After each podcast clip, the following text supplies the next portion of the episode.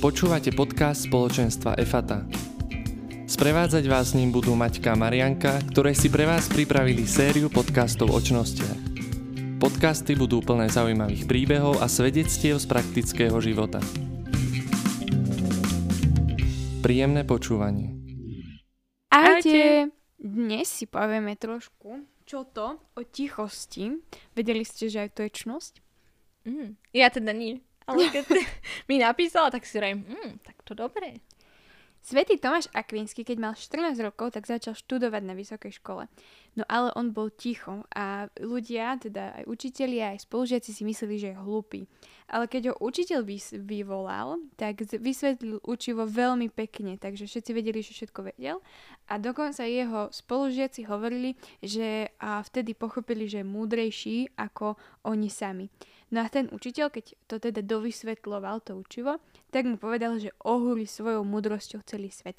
No a tak sa aj stalo. Dnes ho poznáme ako významného filozofa, ale aj učiteľa teológie. A hovoril, že múdrosť, ktorú má, nemá len z kníh, ale majú aj z ticha, z modlitby pred svetostánkom. No a ticho z nás učí rozvážnosti, múdrosti a rozumnosti.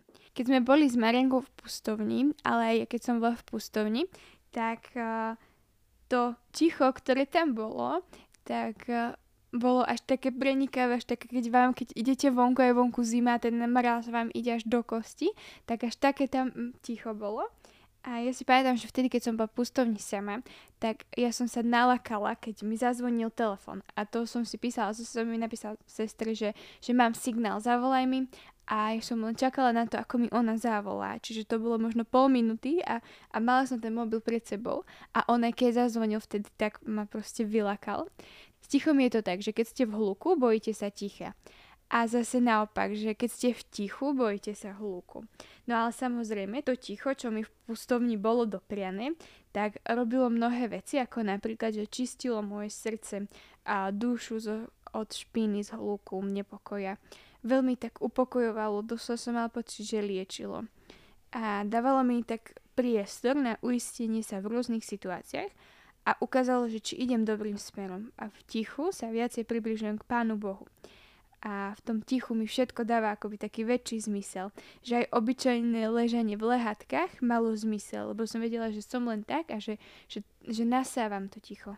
A to ticho ma tak oddialovalo od sveta a že som vlastne mohla rozmýšľať nad svojimi životnými otázkami a problémami a tak naozaj, že, že ja a Boh, že som nemusela riešiť, čo si pomyslia iní, že však vieme, že to je zlé, ale častokrát aj my tak rozmýšľame, no a čo o mne povedia, že vtedy úplne akoby ten svet bol naozaj ďaleko, že si naozaj tak zažíval to také oddelenie. No a to ticho bolo veľmi nákazlivé, že, že si pamätám, že po prvej mojej pustovni, keď som prišla domov, tak mne bolo všetko proste čudné. Hej, že mne bola televízia, mi prišla príliš hlasná a že keď som išla aj domov vlakom, že som sa fakt úplne, že, že čo sa to stalo.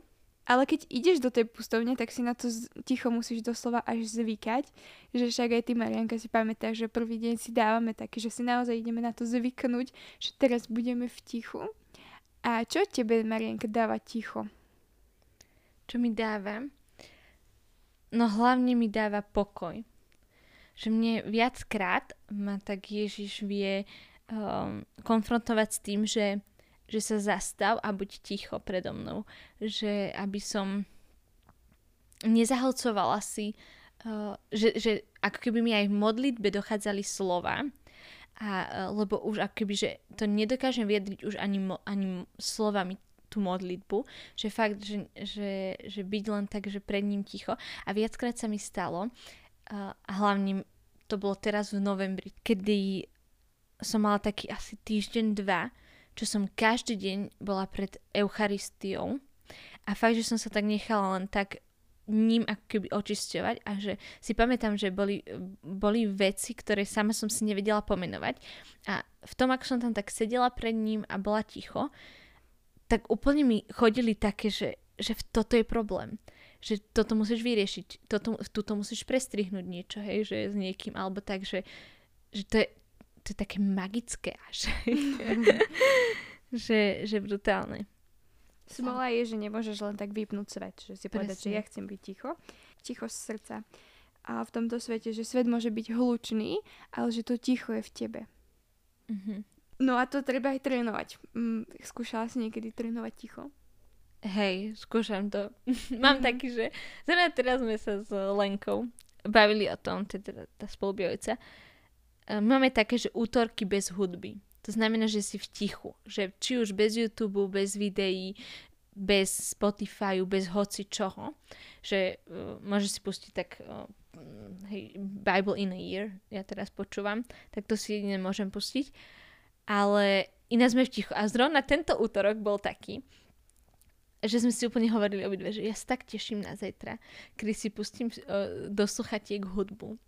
že, že, že aj byť, ja som napríklad extrémny extrovert, že mi je smutno, keď som sama. Mhm. Že, ale učím sa byť sama. A, a zrovna, zrovna teraz v útorok bolo tak, že Lenka išla von na výlet a ja som bola sama na intraku so svojimi myšlienkami, s pánom Ježišom a s učivom do školy. A zrovna som sa pripravila na podcast. A bolo to úplne také, že vedela som, že je to prospešné, že, že ma to učí veciam. Že musím, aj kamarátka mi teraz eh, povedala, že ten, kto nevie vydržať sám so sebou, tak uh, má problém. Takže ona niečo iné tam povedala, ale si to nepamätám, ale myslím si, že, že fakt, že, že nevie potom ani s druhými ako keby spolužiť.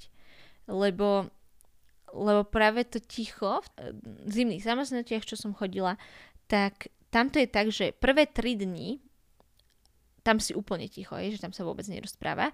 A prvé tri dni mi vždy trvalo, kým som sa utišila od hluchu sveta. A ten štvrtý deň, bol, tretí a štvrtý deň bol taký najťažší, lebo pán Boh mi tak zjavoval takú moju zlomenosť, píchu a všetko, čo treba očistiť. Takže to boli také ťažké a už ten piatý deň už bol taký, že som sa snažila uh, si vyprodukovať, čo chcem do nového roka. Takto ja trénujem, že buď chodím na duchovné cvičenia v tichu, čo mm. odporúčam všetkými desiatimi fakt. Každý aspoň raz to zažite. Jezuiti v Prešove to robia tiež. Alebo, alebo teda mám pôst, že od hudby a od sociálnych sietí, zase štvrtok. Že to je tiež vec, kedy si hudbu síce môžem pustiť, ale, ale napríklad nie som na sociálnych sieťach. Tebe, Mhm. ty máš aké také fintičky na to? A tak ako si povedala, že ako by sa snažím odolávať zbytočnému prehlušovaniu ticha, že niekedy to tak fakt volá, že už som sama v izbe a že konečne po celom dni a že pusti si tú hudbu a, a proste rob si len, že ty si pustíš tú hudbu a znova si v hluku. A že sa snažím tak a naozaj si povedať, že, že teraz budem ticho. A ja si pamätám, že keď a, som bola ešte na základke, aj, aj cez strednú, že ma to tak dlho držalo a potom som na chvíľku prestala a znova sa idem do toho odhodlať. Že, že som každý deň bola minimálne 5 minút úplne ticho a že som vtedy stopovala všetky myšlienky, ktoré prišli, že stop nie, že, že som jediné, na čo som sa chcela sústrediť, bol Boh, ale že, že bolo to úplne ticho, že 5 minút úplných, hej, že, že niekedy sa to pritiahlo, bolo to o mnoho dlhšie.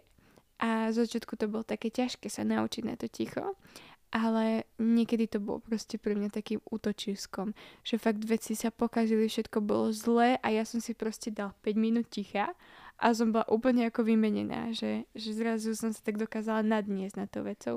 Alebo som nebola až tak unavená z toho hluku, lebo a samotný ten hluk je unavujúci a že ty keď si pustíš do toho sociálne siete a, a hudbu a neviem čo, tak a, ako unavený sa unavuješ ešte viacej, Mhm. čo je dosť zlé. A keď nevieš byť ticho, tak sa potom aj ťažšie sústredíš na veci, že, potom už sa máš učiť a, a stále by si niečo iné robil. Mhm. A som sa opýtať, že, že vlastne to ticho, čo si mala, tak to bolo také ticho, tých 5 minút, že to sa zameriavala na že, že nebolo to také, že bezcielne, že len ticho chceš byť.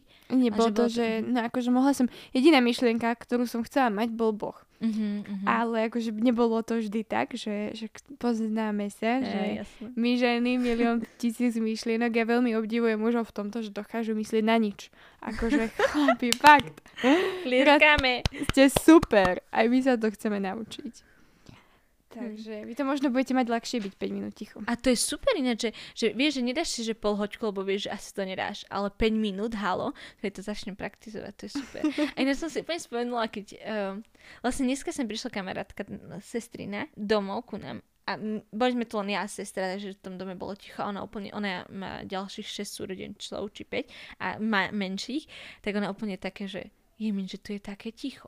Že tu je že žiaden rozluch. Alebo mne sa to stalo, keď som prišla z praxe z detí, od detí teda zo školy, zo základky a extrémny hluk. Však ty to asi poznáš nie zo školky. No práve, že ja som to Či chcela nie? toto vyzdvihnúť, že tým, že máme takú školku, ako máme, a teda Montessori škôlku, tak my tam často učíme tie deti byť ticho Mhm. a že samozrejme, že nemôžeš dieťaťu povedať len tak buď ticho a nie a že Ako keď- to robíte? keď sú napríklad vonku, tak sa jašia, hej, a to sa ale rozplýva. Ale oni, my ich tak pomaly vedieme k tomu sústredeniu sa a oni keď pracujú, tak naozaj sú ticho. A že Mhm. potom, keď už sa tam hrajú chlapci napríklad s vláčikmi a vláčiky robia šušu a, a šušu a, a oni, oni to vydávajú tie zvuky s nimi a že keď je to akože hlučnejšie, tak uh, im povieme, že jemným hláskom a že tam sa vytvára to ticho v triede, vieš, že, že oni naozaj akože rozprávajú sa medzi sebou, ale nekričia, že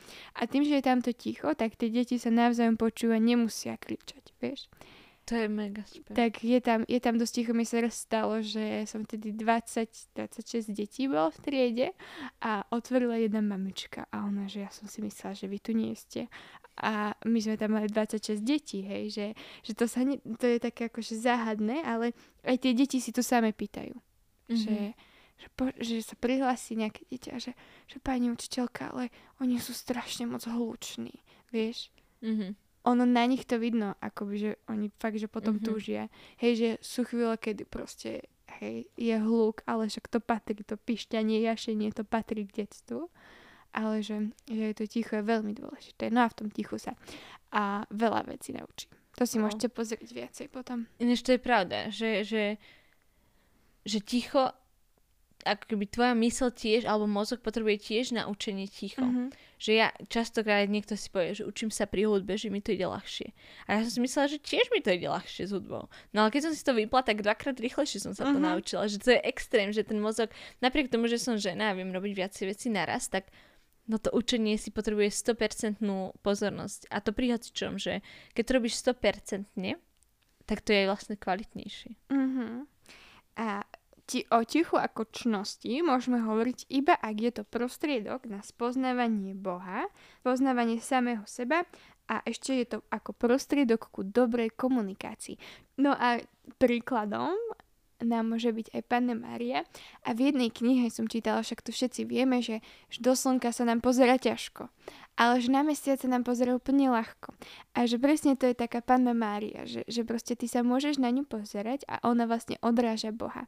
A ona, a pan, v tej knižke bolo napísané, že Mária odráža tichosť Boha do ľudskej prirodzenosti.